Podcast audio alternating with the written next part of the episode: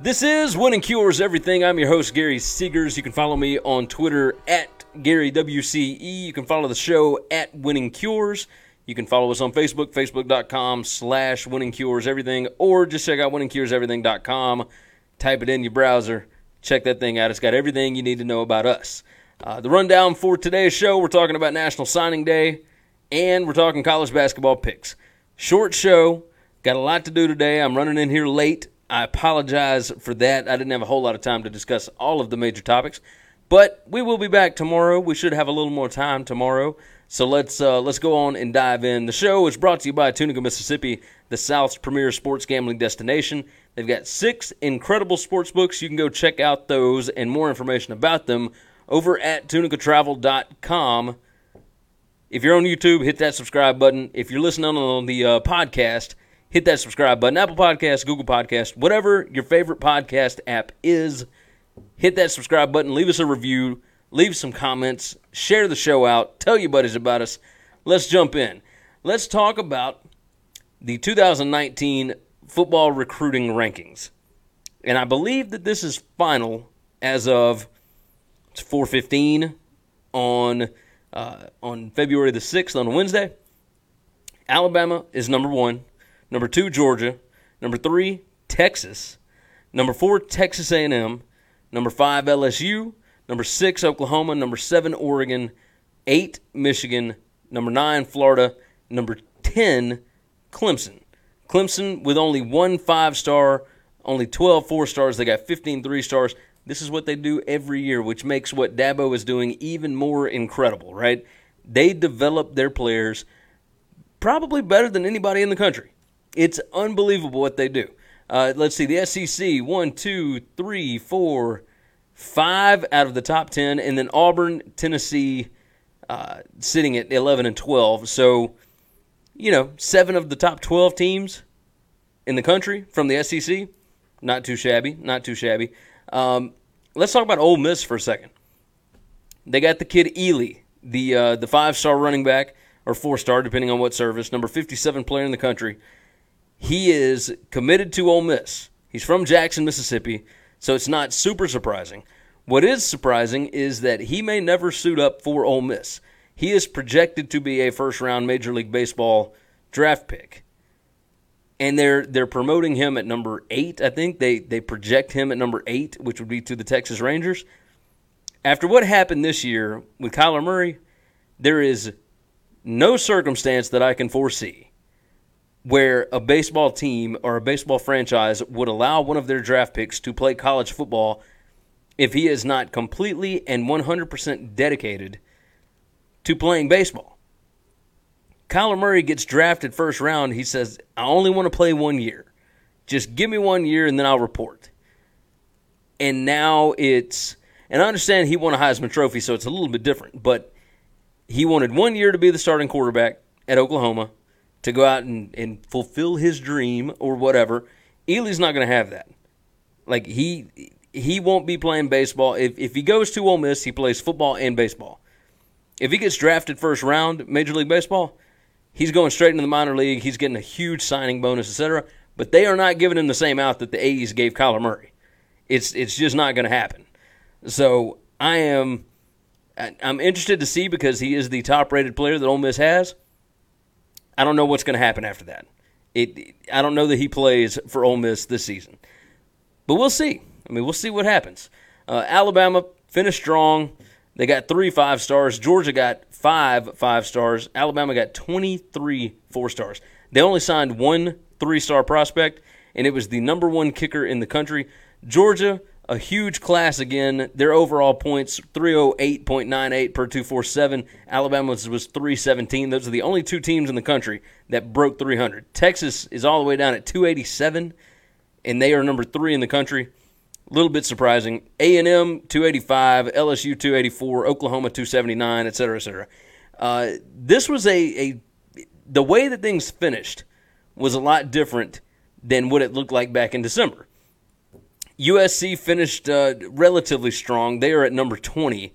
Uh, but goodness, that is just an awful class for a, a program that is used to top five, top ten finishes, right? Not that it's helped them a whole lot, but man, the coaching turnover and whatnot there really took it out on that program. Really took it out. Uh, overall, I mean, fun day. It, it there's not as much buzz for the February signing day as as the December one now. And I don't know that anybody saw that coming. I thought that more big-time prospects would still wait until February. But I get the feeling that a lot of guys are just ready for the recruiting process to be done. And that way they sign in December. A lot of these guys go on and enroll. I mean, Alabama had twenty-some-odd guys uh, committed and signed in December, and fifteen of them are already enrolled and on campus, going to going to class.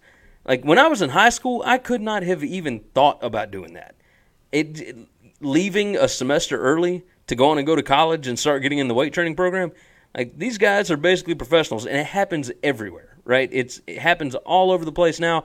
The earlier you can get them into school, the easier it is.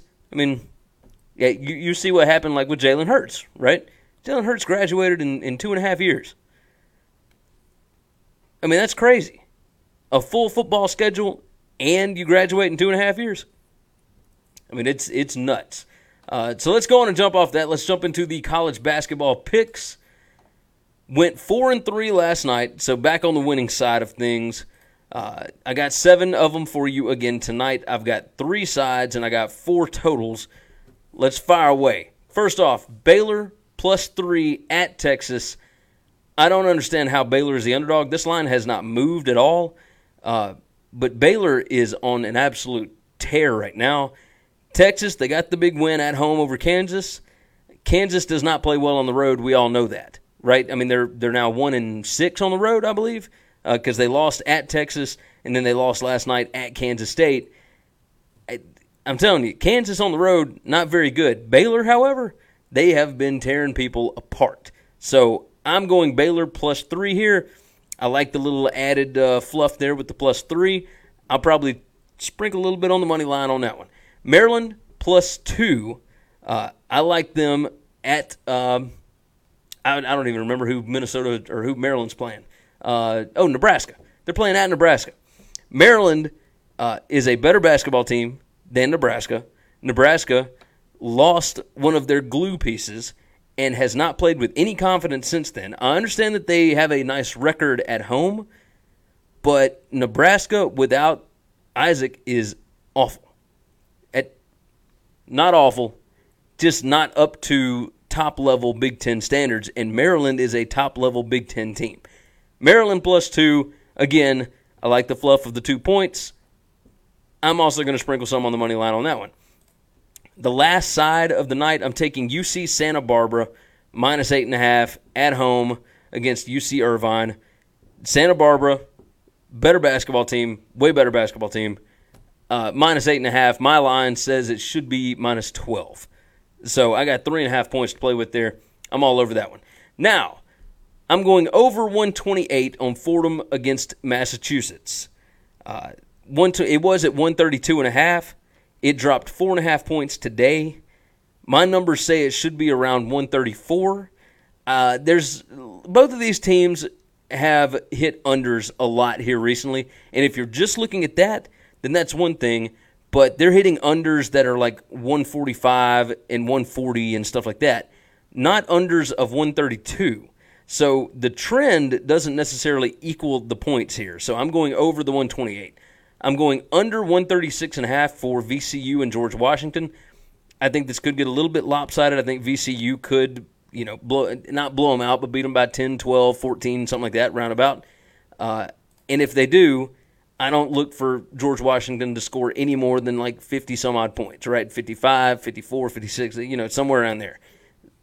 So even at that point, if you've got like a seventy to fifty-five win, excuse me, um, then you're covering. You're you're good to go on that. Uh, I'm going over one twenty-five and a half for Southern Illinois and Missouri State.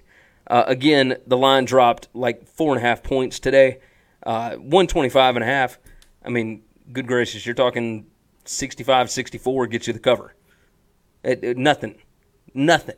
So, uh, last one, I'm going under one fifty-seven for Nevada against Colorado State. Colorado State is not a good team.